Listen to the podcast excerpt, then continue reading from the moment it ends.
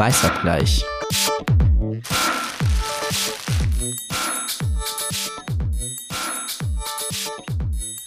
So, hallo und herzlich willkommen bei Weißabgleich. Und wie wir das letzte Mal äh, besprochen haben, sind wir tatsächlich viel schneller zurück.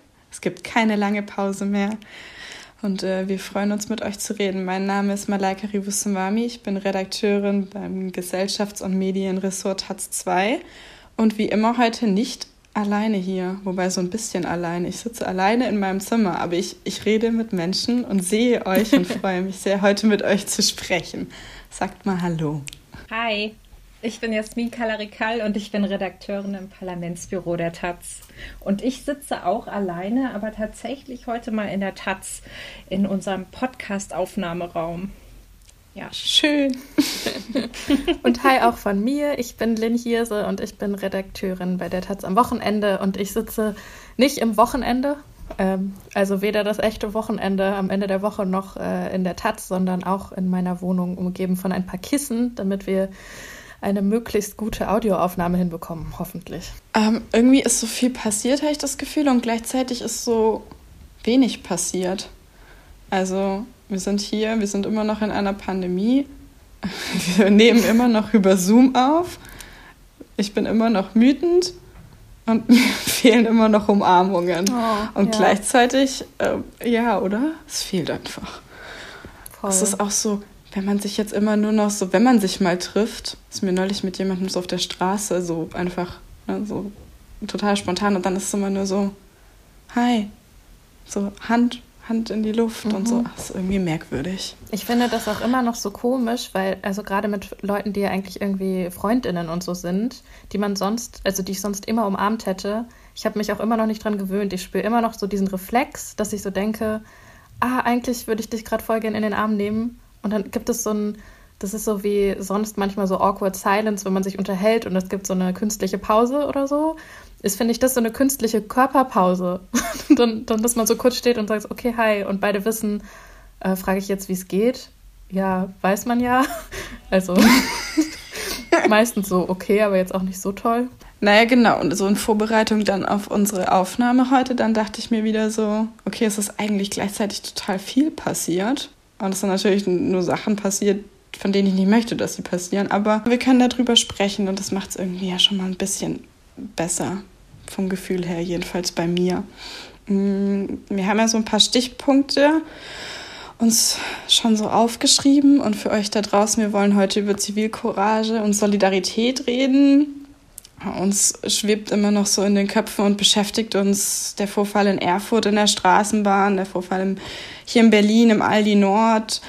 Es ist zwischendurch auch noch äh, ein Urteil gefällt worden im George Floyd-Prozess. Alles Dinge, über die wir heute sprechen wollen.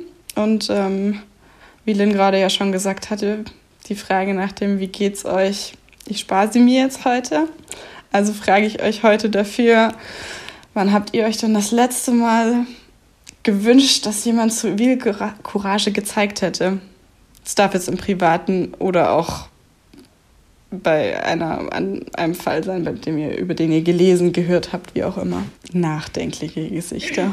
Ach so, ja, also ich ähm, habe tatsächlich so, das ist jetzt schon so ein paar Jahre her, also drei Jahre, da war ich mit meiner Tochter in Berlin in der S-Bahn unterwegs und ähm, dann, und die S-Bahn war auch voll, also jetzt nicht so übervoll, waren vielleicht noch so ein paar Plätze frei, aber es waren wirklich genügend Leute da.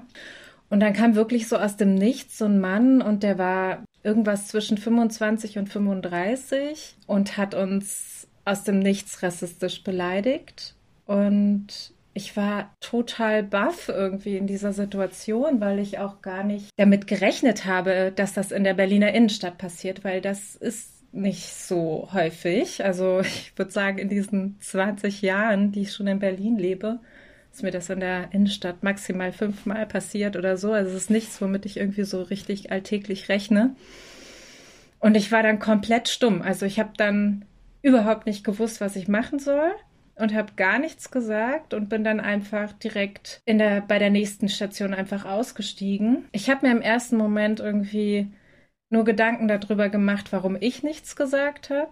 weil ich irgendwie so dachte, oh nein, jetzt hat mein Kind das so mitbekommen und ich will eigentlich, dass mein Kind das lernt, dass man sich wehrt und dass man nicht irgendwie wegläuft und schwach ist und so. Und gleichzeitig kann ich mir schon auch vorstellen, ich meine, das war so schnell, diese Situation. Ihr kennt das ja bestimmt auch, so dass man manchmal gar nicht so richtig überlegt, sondern so instinktiv handelt.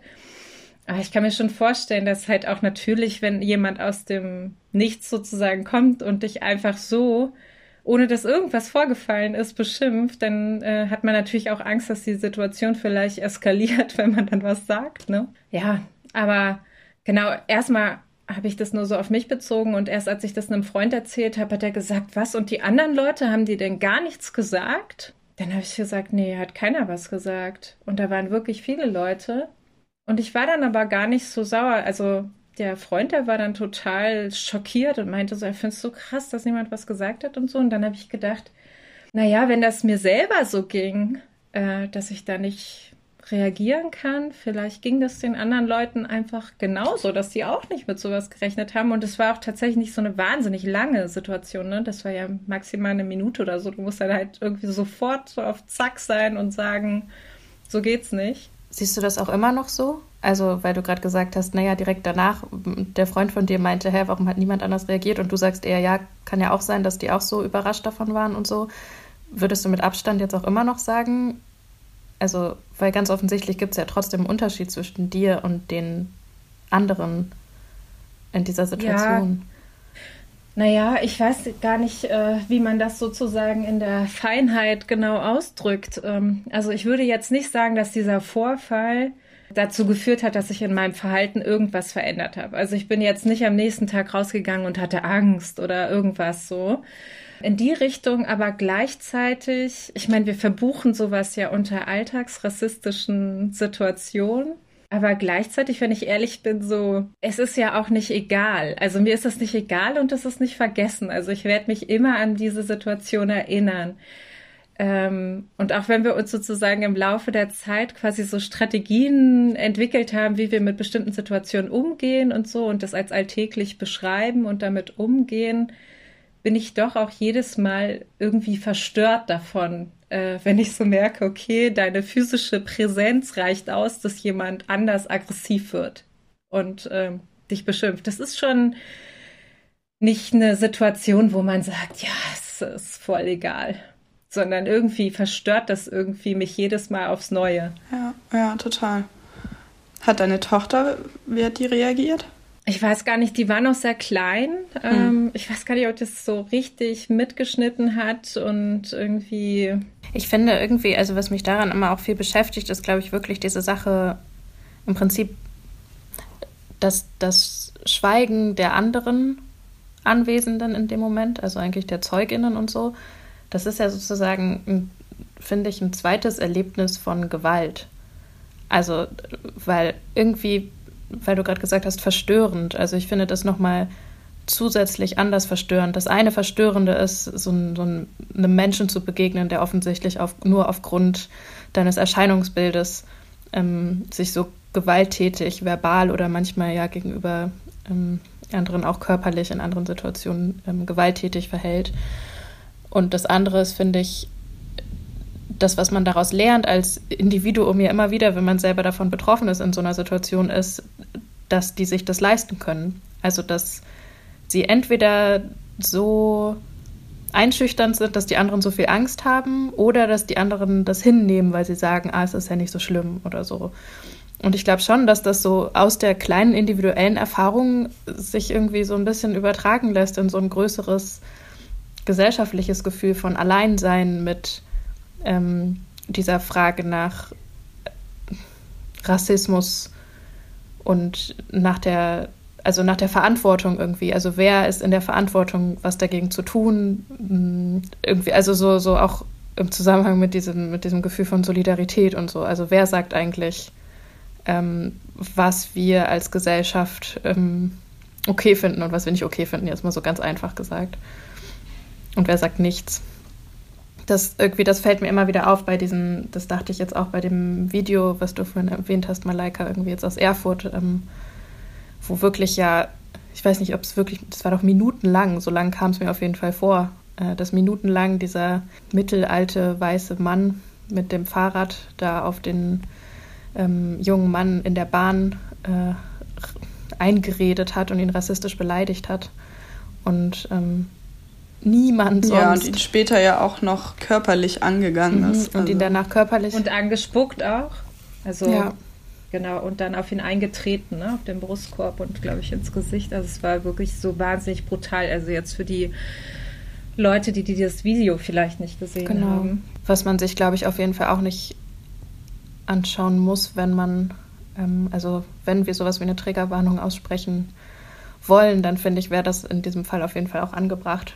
Ja, aber also ich wollte dir da ähm, zustimmen. Das ist ein Gefühl, was ich auch wieder bei diesem Video hatte und ich habe mir das auch tatsächlich nicht äh, voll angeschaut. Ich finde, das, das trifft ganz schön hart und ähm, das, was du mit zweitem Erlebnis beschreibst, ich finde auch, das Schweigen der anderen in so einem Moment ist einfach auch die Bestätigung. Also ich finde, dann ist so alles, mm, also sowohl jetzt dem, bei dem Vorfall in Erfurt als auch dein Erlebnis in der Bahn, auch, also wenn es irgendwie kürzer war und später nicht noch zu körperlicher Gewalt kam, wenn andere Menschen nichts sagen, dann sind, finde ich, diese ausgesprochenen Worte die werden dann dadurch so bestätigt. Also ne, dieser, dieser Mann hat diesen Jungen beschimpft und es wurde nichts gesagt, es wurde irgendwie ein Handy drauf gehalten und ich finde, damit ist das halt wie so ein stillschweigendes Ja von der Menge.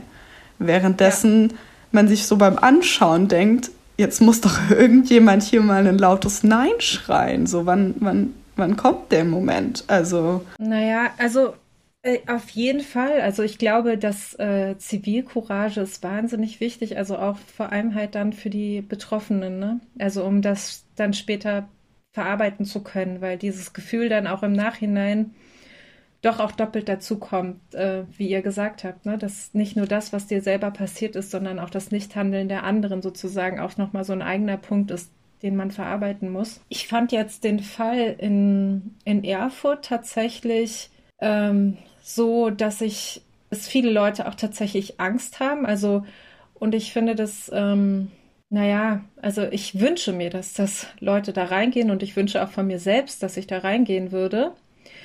Aber ich würde das jetzt nicht mit einer hundertprozentigen Gewissheit sagen, dass das alle machen, weil dieser Mann, ne, also war ja auch wahnsinnig trainiert und ähm, also so wie der zugetreten hat, das sah auch sehr nach Kampfsport aus.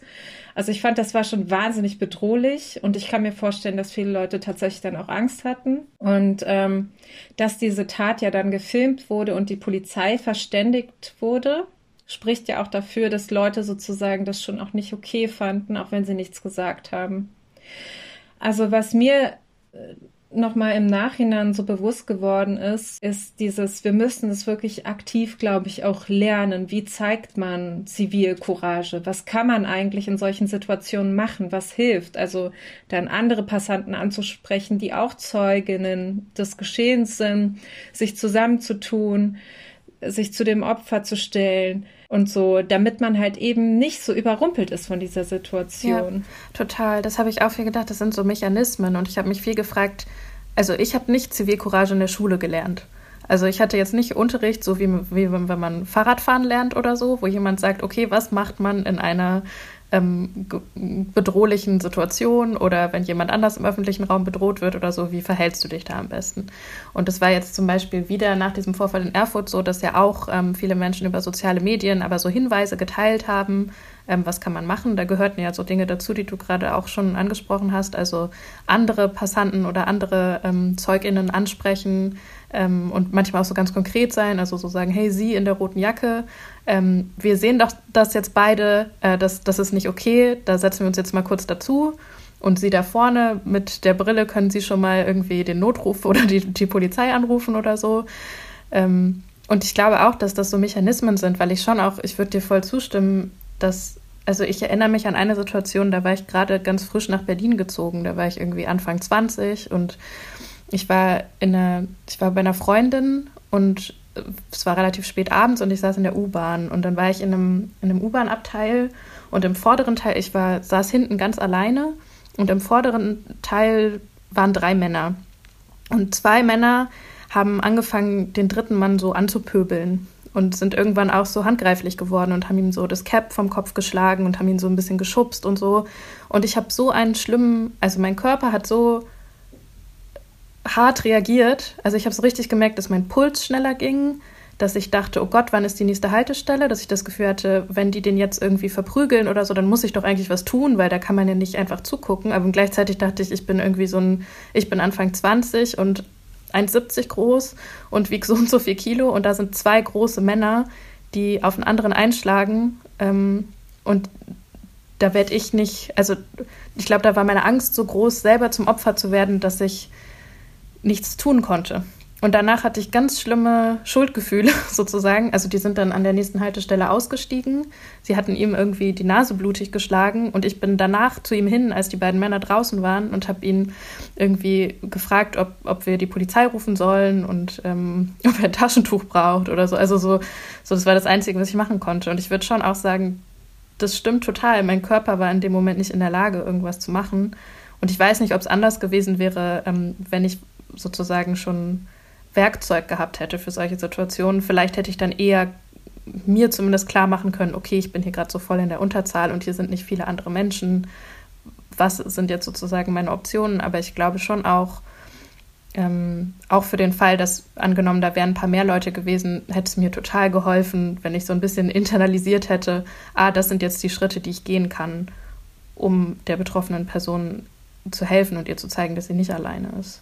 So. Und ich glaube trotzdem, dass du der Person halt in dem Moment dieses, dieses zweite traumatische Erlebnis, nämlich allein zu sein und vielleicht auch mit, in Anführungszeichen, der Wahrheit allein zu sein, genommen hast. Also ich meine, wie Jasmin ja vorhin richtigerweise eingeworfen hat, ne? also es wurde die Polizei gerufen in Erfurt. Wir wissen nicht, wie sie dann mit, mit diesem jungen Mann umgegangen sind. Also es gab irgendwie diesen Moment, wo Leute eingeschritten sind und das Angst lähmt, das, glaube ich, also ich, ich kenne das auch und ich glaube, das kennen viele und das ist ja auch irgendwie ein verständlicher Instinkt.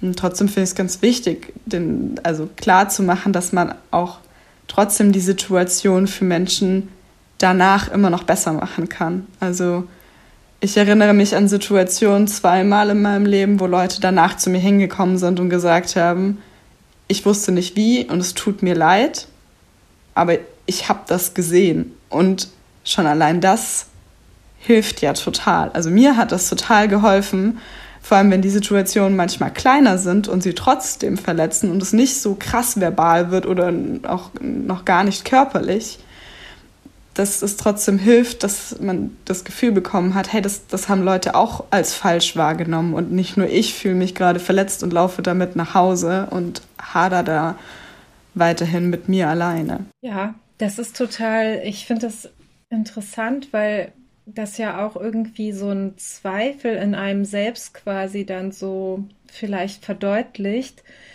dass man auch die Bestätigung von außen braucht, dass das passiert ist und dass man nicht selber irgendwie überemotional oder irgendwas ist. Ne? Also es hat so eine Ebene, die total wichtig ist. Ja, es können ja manchmal sind es ja auch nur so ganz also weiß ich nicht, Blicke mit einem so, so einem Spruch, ne? Und wo, wo man sich dann so kurz, also ich selber weiß dann schon, ja klar hat er mich gemeint. So, das war voll auf mich bezogen.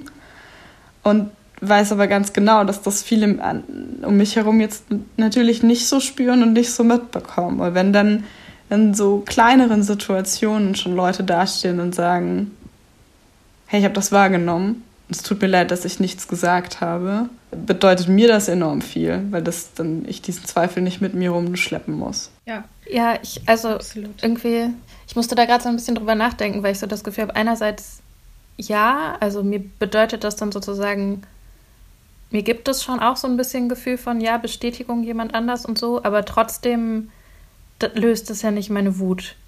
Also das ist nee, so. auf gar keinen Fall. Und ich habe irgendwie, ich, muss die Situation jetzt, glaube ich, gar nicht im Detail erzählen, aber ich erinnere mich schon auch an so eine Situation, da ging es jetzt nicht darum, dass jemand mir gegenüber handgreiflich geworden ist oder, oder mir Gewalt angedroht hat, aber ich fand, das war eigentlich eine verbal gewalttätige Situation und da gab es zwei Menschen, die sozusagen mit anwesend waren und die in dem Moment nichts gesagt haben.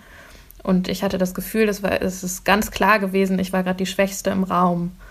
Und ähm, da kam zwar hinterher einer von den beiden, äh, die noch mit dabei waren, zu mir und hat gesagt, also und hat sozusagen mich bestätigt darin, dass das jetzt nicht mein Fehler war und so. Ich glaube, ich, ich habe trotzdem tagelang darüber nachgedacht, warum dieser Mensch in diesem Moment nicht sich an meine Seite gestellt hat und zumindest so ein bisschen was gesagt, weil das schon auch, glaube ich, noch einen riesen Unterschied gemacht hätte für mich ähm, zwischen hinterher nochmal kommen und was sagen und in dem Moment was sagen. Und ich glaube, die Konsequenz ist dann gar nicht für mich in dem Moment gewesen, dass ich denke, oh, das ist irgendwie, der ist ein schlechter Mensch, der kam nur hinterher zu mir oder so, sondern einfach wirklich immer wieder diese Frage auch an mich selbst. Es ist ja auch schwer, sich gegen die Person oder die die mehreren Personen oder so, die das manchmal sind, die gerade so einen Raum ganz offensichtlich dominieren mit ihrer Gewalt oder mit ihrem Lautsein oder ähm, mit ihrer Macht oder so.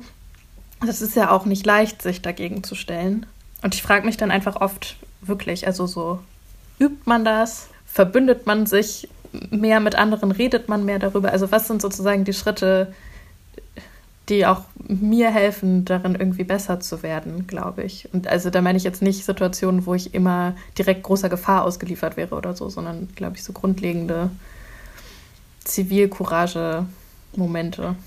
Ja, ich habe mich das auch schon oft gefragt, weil mir meistens auch hm, zu spät Worte kommen, also dass die Situation dann nicht mehr ganz so ist. Das, was ich gerade eben beschrieben hatte oder kurz angesprochen hatte, war auch eine Situation in der Bahn, ich saß jemandem gegenüber und die, Person hat erst also mich angeschaut und da war mir schon klar, dass, dass also diese Stimmung im Raum und dann hat er auf den Boden gespuckt ähm, und dann hat er beim Rausgehen so wie in so einem ganz schlechten Film äh, so, so in so einem Husten mich mit dem N-Wort beschimpft.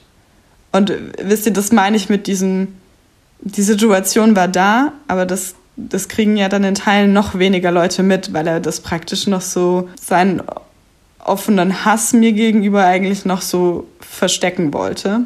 Und das wäre so eine Situation gewesen, wo ich den restlichen Tag darüber nachgedacht hätte, so liegt es jetzt an mir? Habe ich das jetzt nur gehört? Also ne, so eigentlich kenne ich meine Wahrheit in mir und das hat mir dann in dem Moment gut getan, dass die Menschen wenigstens mit diese Zweifel genommen haben dass sie mir nicht die Wut nehmen, dass ich mir so denke, ja, aber ich hätte euch halt gebraucht und mich macht es wütend, dass ich da immer noch alleine sitze. So, das auf jeden Fall, das, die, bleibt. Aber so dieses andere Gefühl, hm, das ist, das ist weg.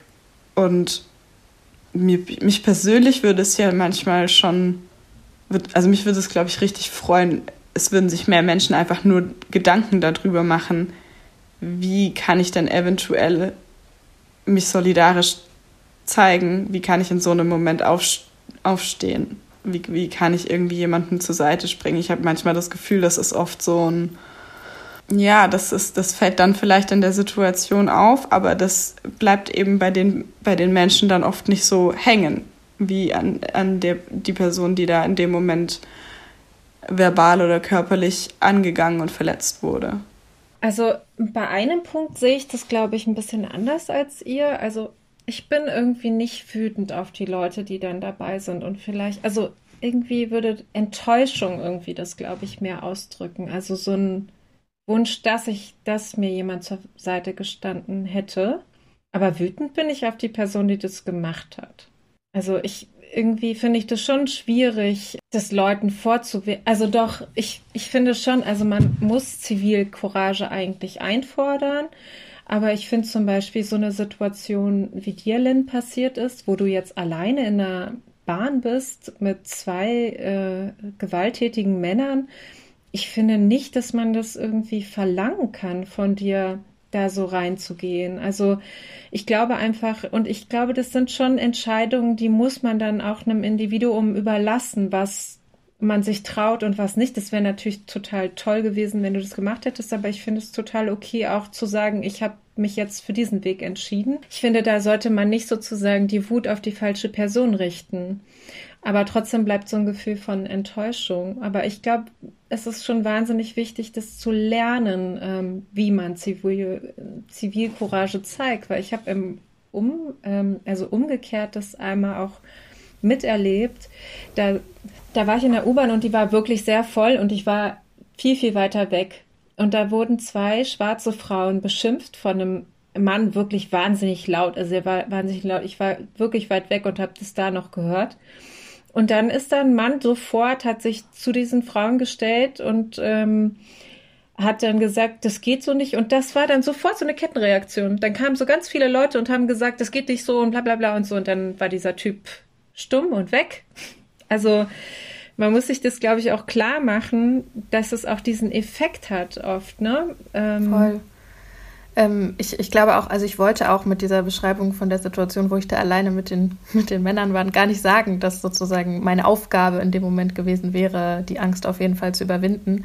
Ich glaube, ich wollte eher sagen, ähm, und da bin ich dann, glaube ich, voll bei dir, dieses äh, zu lernen, was eigentlich Handwerkszeug sozusagen, also was sind Tools in dem Moment, die ich benutzen kann in verschiedenen Situationen. Ähm, das hätte mir auch geholfen, dass ich hinterher damals mit 21 oder so nicht mir Vorwürfe gemacht hätte, sondern dass ich hätte schneller einordnen können, hey, du warst alleine mit zwei gewalttätigen Männern, die auf einen anderen eingeschlagen haben. Natürlich bist du nicht aufgestanden und dazwischen gegangen, ist auch voll okay. So, ich glaube, das hätte mir einerseits geholfen, das schneller zu verstehen und ähm, andererseits erhoffe ich mir sozusagen auch davon, dann nicht nur für mich, sondern natürlich auch für viele an, also für uns alle irgendwie, dass ich denke, na klar, in einer Situation, wo man zu 20. irgendwie sieht, wie gerade eine Person eine andere angeht, hat man einen ja. ganz anderen Ausgangspunkt und kann da ganz anders mit umgehen. Ähm, ja, das ist dann, finde ich, schon auch eine Pflicht einzuschreiten. Also da kann ich dann wiederum die Wut verstehen. Ja. Und also, wenn 20 Personen in einem Raum sind und eine Person macht was gegen eine Person, dann finde ich, gibt es keine Erklärung mehr dafür, sozusagen gar nichts zu tun oder nicht einzuschreiten. Voll. Und ich glaube, meine Ich Wut glaube zum Beispiel, ich kann ja. Sorry. Also, nee, alles gut. Ich wollte nur sagen, ich wollte eigentlich nur, nur sagen, dass ich, ich gemerkt habe, irgendwie in den letzten oder vielleicht kommt das auch daher, je mehr ich mich mit dem Thema beschäftigt habe und dann irgendwie so ein paar Sachen dazu gelesen, dass meine Wut auch einfach eher daher kommt, dass ich immer häufiger das Gefühl habe, Leute denken, das wäre keine gemeinschaftliche Aufgabe das, also wir reden immer so viel über so Betroffenheitsdiskurse. So, da gibt es irgendwie die Gruppe, die sind von Rassismus betroffen und dann gibt es eine andere Gruppe, also keine Ahnung, die ist von einer anderen Diskriminierungsform betroffen. Ich weiß nicht, das ist so, es, es gibt diese, diese, diese Trennlinie, die entsteht zwischen, es gibt die, die nicht betroffen sind und die, die betroffen sind. Und ich denke ganz oft, natürlich sind wir anders betroffen als, äh, als jetzt irgendwie der weiße Peter oder so. Aber das heißt ja nicht, dass der nicht auch dafür verantwortlich ist, dass wir, also dass wir nicht eine kollektive Verantwortung haben, damit umzugehen. Und das, das finde ich so wichtig. Und ich glaube, daher kommt dann auch meine Wut, dass ich immer denke, ja doch, ich, also die, die richtet sich schon, glaube ich, dagegen, dass ich immer noch das Gefühl habe, es gibt viele Menschen, die sagen, ja, Rassismus, da habe ich mich jetzt so ein bisschen auch mit beschäftigt, das ist ja gerade ein wichtiges Thema. Ähm, aber ich glaube, das habe ich jetzt so verstanden, ähm, was das so ist und so. Ähm, genau, jetzt, jetzt beschäftige ich mich mal mit so einem, jetzt mit so Klimawandel, weil es auch jetzt ein wichtiges Thema. Das begegnet mir irgendwie oft in letzter Zeit und das finde ich oft so schwer, weil ich immer denke, echt, ich, ich habe das Gefühl, ich beschäftige mich so lange mit diesem Thema und habe immer noch nicht alles verstanden und natürlich immer noch so viel zu lernen. Ja, kurzer Rant. Kurz die Wut rausgelassen. Okay. Vielleicht war das auch gar nicht so ein schlimmer Rant, aber so für meine Verhältnisse war es, glaube ich, schon Nein, das war, ich kann dir da wirklich alles, wirklich alles äh, unterschreiben. Und ich wollte auch nur Aber sagen, so dieses Gefühl von Enttäuschung und Wut. Ich bin ja auch, und ich glaube, deswegen bin ich auch wütend. Ich bin ja auch nur so lange wütend, solange ich das Gefühl habe, andere Menschen im Raum hätten easy einschreiten können. Und das sind ja bisher für mich, Gott sei mhm. Dank, so die Erlebnisse, die ich bisher hatte. Also ich war noch nicht in der Situation, wo ich wirklich sagen würde, das, das war für alle so äußerst gefährlich. Also so ne, wie bei Lynn, wo ich jetzt auch, da wäre ich ja nicht rausgelaufen, hätte, also wer, hätte diese Wut auf Lynn gespürt. Das, da wäre meine Wut woanders hingeflossen. So. Und deswegen, also ich finde, das kann man auch ganz gut sehen an diesen zwei, an diesen zwei Vorfällen in den vergangenen Wochen. Ich, ich finde es immer noch schlimm und ich kann das schwer aushalten, wenn ich mir das Video aus Erfurt anschaue. Diese Stille, aber ich spüre gleichzeitig diese, diese krasse Gewalt und war ja nicht in der Situation. Und wenn ich aber anfange, mich da reinzufühlen, dann kann ich die Angst auch von anderen Menschen verstehen und sehe das auch, ne, dass Leute trotzdem also es wurde die Polizei gerufen etc. So. Und dann den Vorfall im, im Aldi Nord hier in Berlin, da wiederum spüre ich halt nur Wut. Da sind Menschen in diesem Video, die ja praktisch wiederum den, den Mann filmen, der angefangen hat zu filmen, damit ihm jemand diese Situation glaubt. Das zeigt für mich ganz gut den Unterschied. Vielleicht müssen wir einmal erklären, was da passiert ist, oder? Weil, ja, ähm, stimmt. So, jetzt war ich in meinem Rant Kannst du drin. einmal, genau. Aber ist ja gut, vielleicht kannst du einmal noch mal kurz äh, äh, erklären, was in diesem Video passiert oder was da. Genau, ja. Wird. Es gibt diesen Mann, der ist, glaube ich, Künstler und deutsch-ghanaische Abstammung. Ja, okay, du nix. Danke, Jasmin. Ich war mir gerade ein bisschen unsicher, ob es Kenia war. Ghanaische Abstammung und ähm, er ist im Aldi Nord und es geht um, oh, ich kann dieses Thema, also ich weiß nicht, wie oft ich selber schon dieses, diesen Streit hatte. Es geht um das Produkt der Schaumküsse, Schokoküsse und ähm, dass der äh, Aldi-Mitarbeiter eben ähm, ganz selbstverständlich noch behauptet hat, dass man dieses Produkt auch mit dem N-Wort noch bezeichnen kann, weil er hat das so gelernt und das ist so in Ordnung. Und ähm, daraufhin erwidert dieser Mann und es gibt eine Diskussion und das, äh, der Aldi-Mitarbeiter wird irgendwann handgreiflich und dann fliegen Kartons und dann fängt der Mann, und es tut mir jetzt leid, weil ich die ganze Zeit von diesem Mann rede und vorher noch den Namen im Kopf hatte. Prince ähm, Ofori hieß Danke. Er. Mensch, schlimm. Ähm, genau, dann fängt dieses Video an und dann filmen aber alle anderen Menschen in diesem Aldi wiederum ihn. So nach dem Motto, du filmst mich, dann filme ich dich auch und du darfst mich nicht filmen und ähm, warum regst du dich hier auf? Und ähm, er hat teilweise kurzzeitig seine Maske nicht auf und dann wird ihm das zum Vorwurf. Also alle halten so auf ihn drauf. Und dann kommt noch ein Aldi-Mitarbeiter und er wird rausgeschmissen. Und ich glaube, das war dann der Punkt, als er rausgeschmissen, rausgeworfen wurde, dass ich aufgehört habe, dieses Video zu schauen, weil es mich so wütend gemacht hat. Und ähm, um nochmal auf meinen kurzen Rant zurückzukommen, genau diese zwei Videos sind so für mich der Unterschied. Ne? Also bei diesem Vorfall in dem Aldi bin ich einfach nur immer noch so dermaßen wütend auf all diese Menschen, also wahrscheinlich sind, waren ja auch noch mehr in diesem Aldi, die nicht auf diesen Videos drauf sind und irgendwie nichts getan haben.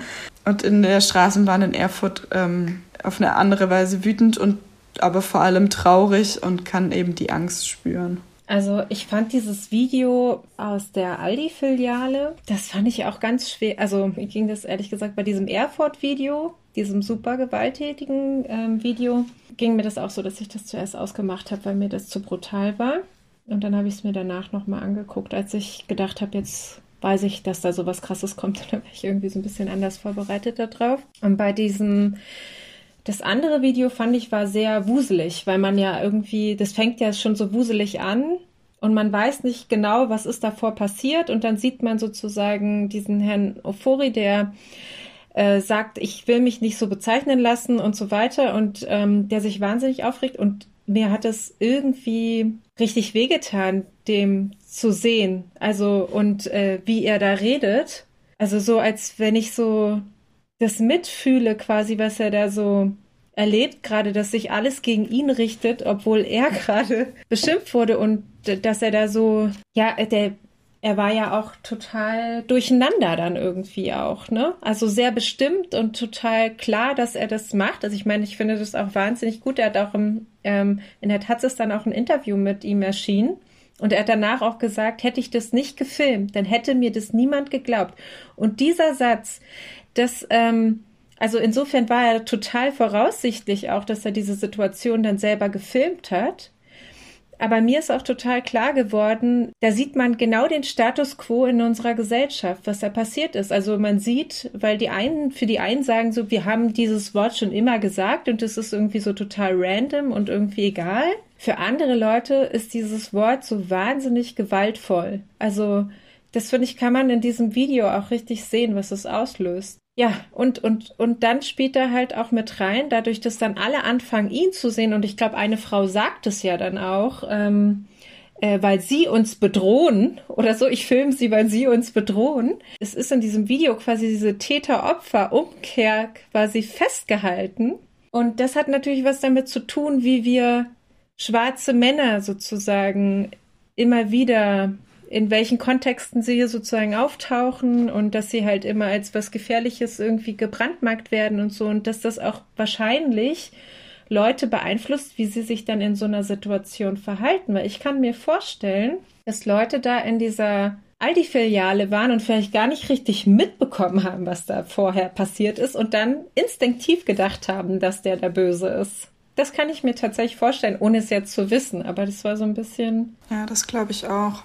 Und also in mir hat das total viel getriggert, weil ich dachte mir so, dass, also, das ist so eine Diskussion, ich weiß nicht, so, ich bin jetzt 27 Jahre alt, ziehen wir noch ein paar Jahre ab, in denen ich das vielleicht noch nicht direkt ähm, verbal kommunizieren kann, aber dieses Thema, wie oft ich mit Menschen darüber streite, weil sie finden, dass es für sie vollkommen legitim ist, mich mit dem N-Wort anzusprechen, ich diese Debatte, ne, ich will das gar nicht Debatte nennen, diesen Streit führe ich ständig. Das ist, also, das, das finden Leute in Ordnung und ich finde, das ist auch so für mich in Teilen ja, kann man das in so viele Punkte übersetzen, in unserer gesellschaftlichen Debatte, wenn Leute einfach felsenfest an irgendwas festhängen, was sie halt finden, dass es okay ist zu sagen oder zu machen. Und es ihnen einfach egal ist, was andere dazu sagen.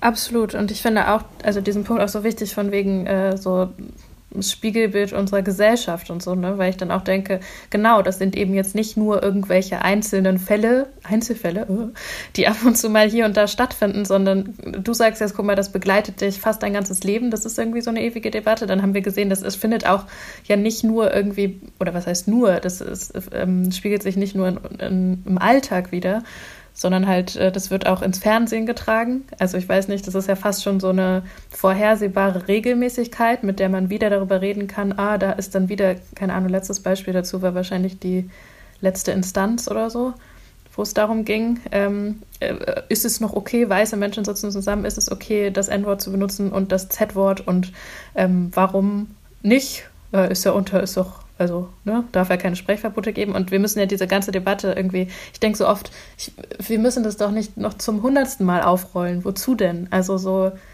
das darf doch gar nicht mehr der Verhandels, also dieser Verhandlungspunkt sein eigentlich.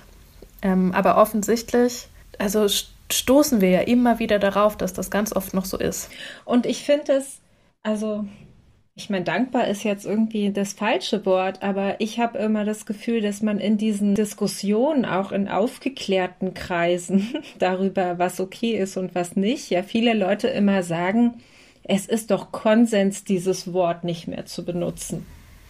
Mm. Also, und das ist halt, also das habe ich schon so oft gehört, dass ich denke, so, sag mal Leute, es geht nicht nur um diese Kinderbücher oder so, sondern es geht darum, dass dieses Wort auf Schulhöfen fällt, dass es irgendwie auf der Straße ist, dass es irgendwie so ein allgegenwärtiges Wort noch immer ist. Und es ist einfach nicht so, dass es in allen Teilen ein geächtetes Wort ist. Also. Das ist halt Schmarrn. Und ihr merkt, ich werde da richtig, aber also es ist halt mein kleinstes Problem, wenn dieses Wort aus allen Pippi Langstrumpf-Bänden von Astrid Lindgren entfernt wird. Also, wenn sich jetzt alle damit auf die Schulter klopfen, so herzlichen Glückwunsch, damit haben wir das Problem gelöst, Punkt abgefragt, so in welcher Realität lebst du? Fang an, mir zuzuhören. Mir begegnet das ständig, überall. Und zwar egal in welchen, also selbst in den Kreisen, wo, wo ich reingehe und denke, wir sind uns doch darüber einig. Selbst da begegnet es mir. Irgendwie ähm, finde ich da auch oft, also wenn wir jetzt über so Kreise reden, die so vermeintlich aufgeklärt sind oder vermeintlich woke oder so, wie wir heute so schön sagen, heutzutage. Ich habe oft auch das Gefühl, manche Sachen sind so, sind mittlerweile so ein bisschen einchoreografiert. Also zum Beispiel zu sagen, ist doch klar, dass Also so ist doch klar, dass wir dieses Wort nicht mehr benutzen oder es ist doch ganz klar, dass wir uns alle selbst reflektieren und unsere eigenen Privilegien. Also so zum Beispiel darüber zu sprechen, so wer wir eigentlich sind und über Positionalität nachzudenken. Ich finde gerade in so linken, auch natürlich rassismuskritischen Räumen und so, das hat ja, das ist gerade, glaube ich, ein Riesenthema und also nicht nur in diesen linken Räumen, sondern es trägt sich ja irgendwie auch in so einen Mainstream-Diskurs. Und ich habe aber den Eindruck, viel dass oft viel verloren geht, weil Leute gar nicht mehr wissen, warum wir das machen. Also vielleicht ist das jetzt irgendwie so ein bisschen so eine, so eine große These, aber manchmal geht es mir so, so ein bisschen so, dass ich das Gefühl habe, alle sagen jetzt immer, was sind ihre Privilegien? Und alle sagen, also ich bin ja irgendwie weiß oder, manch, oder ich bin so white passing und deswegen ist es ja so und so. Und deswegen, wenn ich in einem Raum bin mit einer Person, die schwarz ist, dann muss ich mir bewusst sein, dass das und das. Und das sind natürlich alles voll wichtige Sachen, über, also über die wir nachdenken müssen. Aber ich habe selber manchmal den Überblick verloren, warum das eigentlich so ist, dass wir das tun. Und da komme ich dann halt irgendwann wieder zurück auf diese, was ist eigentlich das Ziel? Was ist nämlich die, die kollektive Verantwortung oder das, das, oder das Gefühl von Solidarität? Also weil wir ja auch, weil du am Anfang gesagt hattest, wir reden irgendwie natürlich über Zivilcourage, aber dann ja natürlich auch über Solidarität und ich mm, habe jetzt vor allem in der Vorbereitung auf dieses Gespräch äh, irgendwie nochmal so ein bisschen dazu gelesen und gedacht, ja stimmt, wenn man sich nochmal so ein paar Texte anguckt und schaut, was zum Beispiel die schwarze Feministin Bell Hooks oder so zur Solidarität geschrieben hat, dann finde ich super interessant, dass sie halt auch, also sie, sie schreibt zum Beispiel darüber, ähm, wie weiße Feministinnen und schwarze Feministinnen sich verbünden können oder sollen.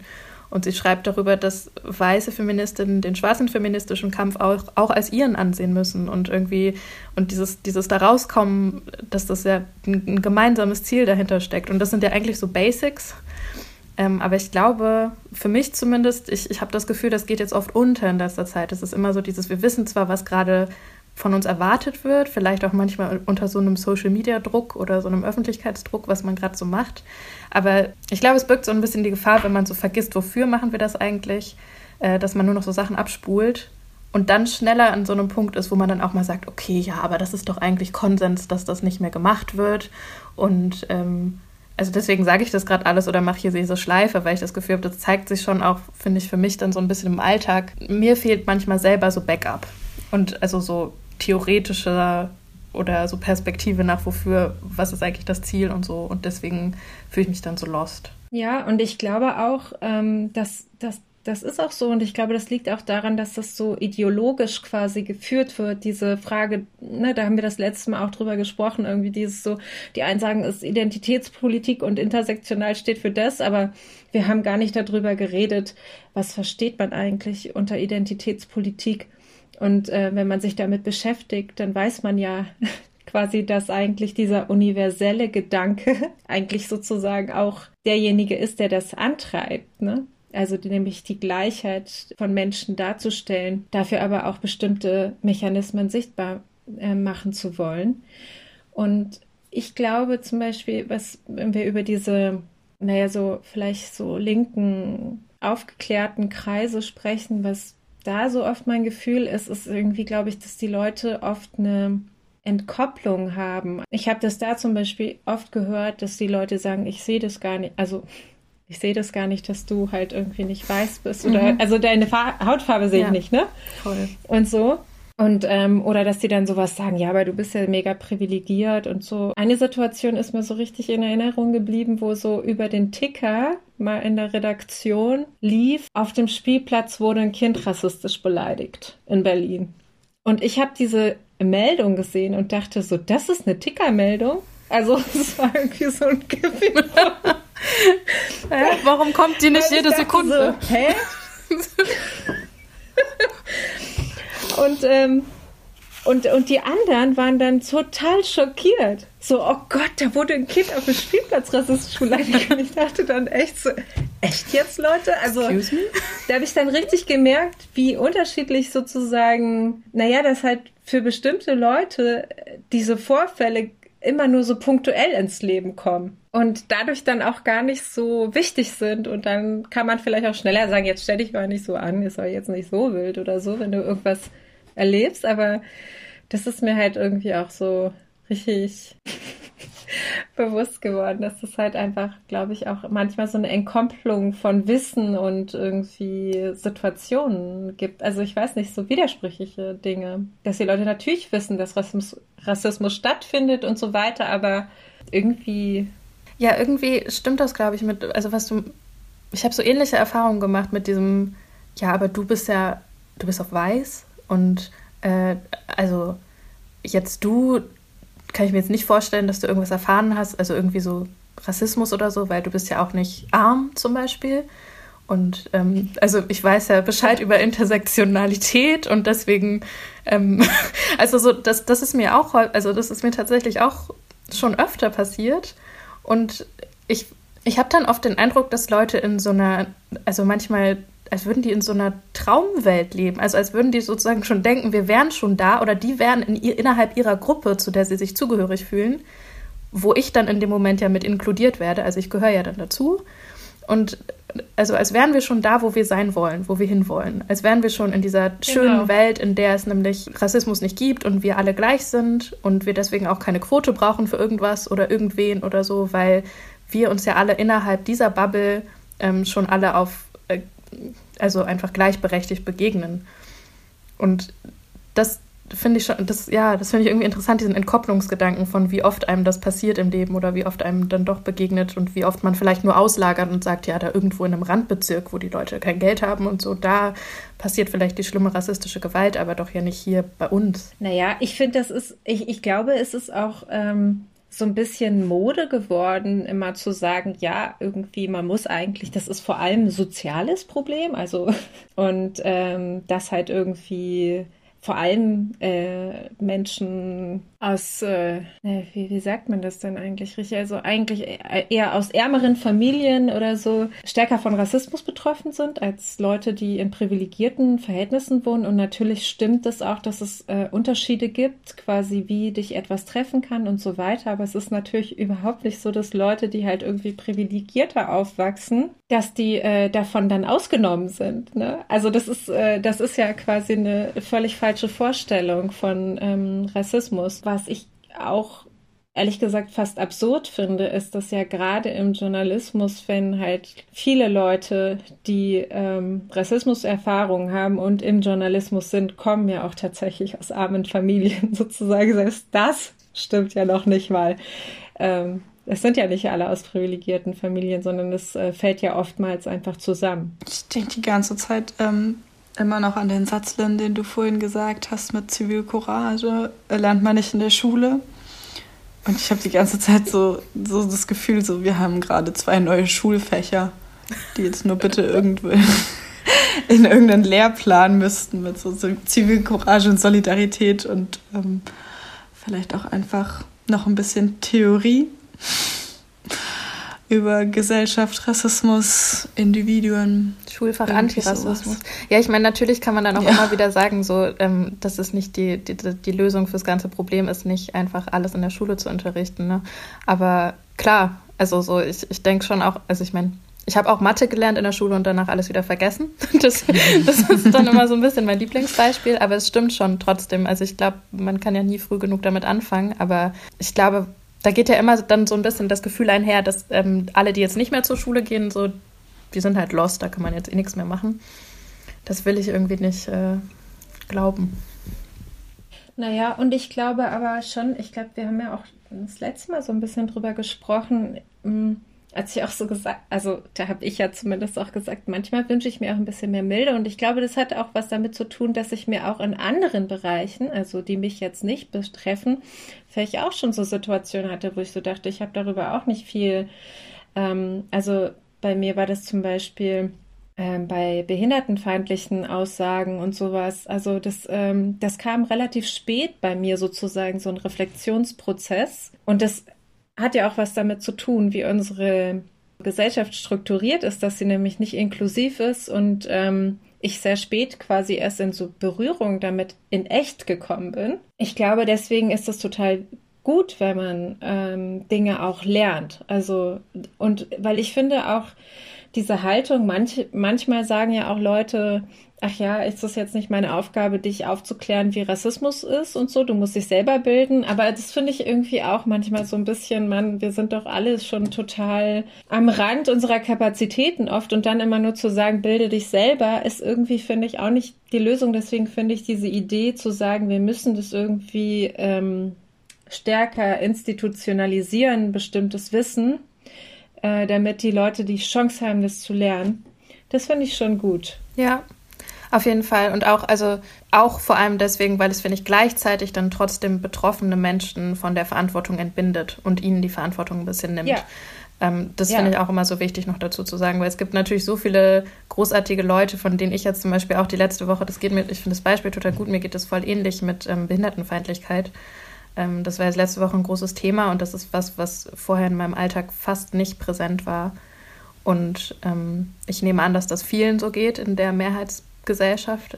Ich glaube einfach, da, ich meine, da gibt es tolle Leute, die, die AktivistInnen sind in dem Bereich, die Bildungsarbeit machen dazu. Viele von denen sind sozusagen, sprechen auch aus einer Perspektive, weil sie selber äh, Behinderungen haben. Natürlich ist es wichtig, aber die Forderung muss ja immer sein, dass es eine Struktur gibt. Also eine Struktur, die angelegt ist, die, die irgendwie zeigt, der Staat sieht es als seine Aufgabe, ähm, inklusiver zu werden. Und inklusiv kann ja auch viele, viele andere Bereiche noch mit meinen. Voll. Ja, und das würde gleichzeitig auch, finde ich, bedeuten, dass ähm, Erlerntes also dass es nicht immer auf dem gleichen Stand bleibt, ne? sondern die Welt dreht sich weiter und alles entwickelt sich weiter und dann würde das vielleicht auch einfach so Diskussionen wie, das habe ich immer schon so gesagt und gemacht, die Grundlage noch mehr nehmen, ne? weil es klar wäre, aber das hast du vielleicht vor so gelernt. Ja, ich finde das auch absurd. Oder auch die Leute, die sagen, ich kann doch jetzt nicht äh, jeden Tag einen neuen Begriff lernen. Wo ich dann echt so denke, okay, so wahnsinnig viele neue Begriffe sind es ehrlich gesagt, wenn man sich so die letzten zehn Jahre anguckt, auch nicht. Und wenn man jetzt so überlegt, was wir alles in einem Jahr Pandemie an irgendwie Inzidenzwert, Aerosole und keine Ahnung, was alles gelernt haben. Ähm, ich glaube, bestimmte Dinge sind auch zumutbar. Ja, ihr könnt das ähm, leisten. Also ich, ich glaube, man sollte da dann auch die Intelligenz der Leute nicht unterschätzen. Ja, äh, ich, wisst ihr, was mir auch so nach diesen Videos, worüber ich nachgedacht habe, war dieses Filmen und Teilen bei Social Media. Darüber habe ich dann auch nachgedacht, weil ich auch, ähm, also gerade bei diesem Vorfall im Aldi, habe ich gedacht, wenn er das jetzt nicht gefilmt hätte, und wenn der das nicht auf Instagram hochgeladen hätte und wenn das nicht auf Twitter äh, gelaufen wäre, ich weiß nicht, glaubt ihr, dass Aldi dann so eine vorbildliche Entschuldigung gebracht hätte und hätten die dann diesen Mitarbeiter entlassen? Also ich meine, das muss man ja Aldi zugute halten. Ich finde, die Reaktion war sehr gut. Und äh, es ist nicht, ähm, also es ist, also es war eine sehr klare Positionierung und mit äh, Konsequenzen und so weiter. Und das ist nicht selbstverständlich. Aber gleichzeitig habe ich gedacht, naja, wenn der das jetzt nicht gemacht hätte, dann wäre das einfach ja so weggefloppt, ne? Also da hätte der irgendwie vielleicht persönlich nochmal anrufen können bei Aldi, aber das, das wäre dann nicht passiert, das Gleiche, ne? Ja. Nee, also glaube ich, glaube ich nicht. Niemals. Ja. Und es ist, also, es tut fast ein bisschen weh nochmal, weil du gerade gesagt hast, dass das nicht selbstverständlich ist. Also das unterschreibe ich auch alles so, aber das ist ja das Schlimme daran, dass es nicht selbstverständlich ist, dass jemandem sowas passiert ist und das, also ne, die Art und Weise der Entschuldigung und des Statements und so. Das müsste ja, ja. selbstverständlich sein. Und ich, ich fand das zum Beispiel auch, ich habe so drüber nachgedacht, weil Malaika, du hast das ja auch gesagt, dieses so, oh, ich konnte mir das erstmal nicht angucken. Ähm, ich bin da so total zwiegespalten und das hatte ich auch beim Video von dem Tod von George Floyd so. Dieses Gefühl, das ist irgendwie krass, dass wir solche Videos teilen und ähm, wir uns die dann angucken müssen. Und gleichzeitig sehe ich aber auch, dass das vieles sichtbar macht. Also ich habe das, also für viele andere Leute, also ich habe das Gefühl, ich brauche das gar nicht sehen weil ich das überhaupt niemals anzweifle, dass das passiert auf dieser Welt. Ich muss das nicht sehen, auf einem Video festgehalten. Aber ich glaube, für viele andere ist das tatsächlich total gut, äh, diese Sichtbarmachung, dass es so passiert und auch diese Brutalität dieser Szenen ähm, von sich wegweisen zu können. Ich finde, was das nochmal zeigt, dass nämlich manche Menschen zum Beispiel in dem Fall, dass es für die wichtig ist, so ein Video zu sehen und ähm, andere Menschen das vielleicht nicht nochmal brauchen, weil sie eigentlich genau wissen, was da passiert oder es irgendwas bei ihnen triggern kann und so, ist ja schon, dass es so, ein, so eine Wahrnehmungslücke gibt. Also so eine große Gap dazwischen, wie wir glauben, dass die Gesellschaft aussieht. Und ich finde, das ist ja genau dieser Punkt bei Solidarität, dass das eben nicht nur darum geht, einmal so punktuell zu unterstützen. Also ich finde das schon auch wichtig und gerade so im Sinne der Milde wieder und auch im Sinne des Lernens, ähm, dass das nicht so einfach ist, das sehe ich schon auch, dass das auch jede punktuelle Unterstützung hilft. Aber ich finde, das ist ja schon so ein Ding, wie auch wenn man jetzt langfristig sagen würde, jetzt einmal für Indien spenden, wenn Indien gerade in der Covid-Krise ist, ist natürlich punktuell unterstützend und das ist gut, aber natürlich müsste man eigentlich nach einer langfristigen Lösung suchen und man müsste das größere Problem sehen, nämlich dass das ein gemeinschaftlicher Kampf gegen ein Virus ist. Und ich will jetzt nicht wieder diese Virus-Rassismus-Analogie machen oder so, aber ich finde schon auch, ähm, dass das ja der wesentliche Punkt bei Solidarität ist, dass man irgendwie gemeinschaftlich anerkennt, wir haben ein Problem als Gesellschaft und wir sind alle dafür verantwortlich, das zu beheben. Und dafür muss halt so eine Lücke geschlossen werden zwischen diesen Menschen, die, glaube ich, glauben, wir wären schon weiter und denen, die irgendwie super müde sind, zum tausendsten Mal beweisen zu müssen, dass ihnen wirklich irgendwas passiert ist und dass das scheiße ist. So. Also ich glaube, dem ist heute Abend tatsächlich nichts mehr hinzuzufügen. Und ähm, ich würde sagen, wir versuchen die Lücke nächsten Monat kleiner zu machen oder ranten weiter an dieser Stelle oder diskutieren weiter an dieser Stelle. Und ähm, ich freue mich drauf, wieder mit euch zu sprechen. Bis dahin könnt ihr uns schreiben für Kritik, Wünsche, Themenvorschläge. Hatten wir noch nicht, fände ich aber ja mal cool. Was ich total nett fand, war, dass wir, äh, als wir jetzt gesagt haben, man kriegt ja nicht so viel positives ja. Feedback, dass wir nach unserer ja, ersten Folge so stimmt. viele nette Mails bekommen haben. Vielen Dank. Wo drin stand, schön, dass ihr wieder da seid. Ja, ich das stimmt. Euch, ich könnte euch ähm, ich könnte euch drei äh, Stunden lang zuhören. Ja, das oh, war das toll. War schön. Deswegen haben wir Danke. dieses Mal auch stundenlang aufgenommen Danke. und den Wunsch genau. direkt umgesetzt. genau, das war wie, das war wie so eine kleine, oder nein, doch kleine, viele digitale Umarmungen. Das war schön. Vielen Dank. Also äh, gern mehr davon, aber wir nehmen auch alle anderen Hinweise an. Ähm, genau, schreibt uns gerne an weißabgleich.taz.de. Ich freue mich. Bis bald, mach's gut. Bleib gesund. Bis bald. Tschüss. Bis dann.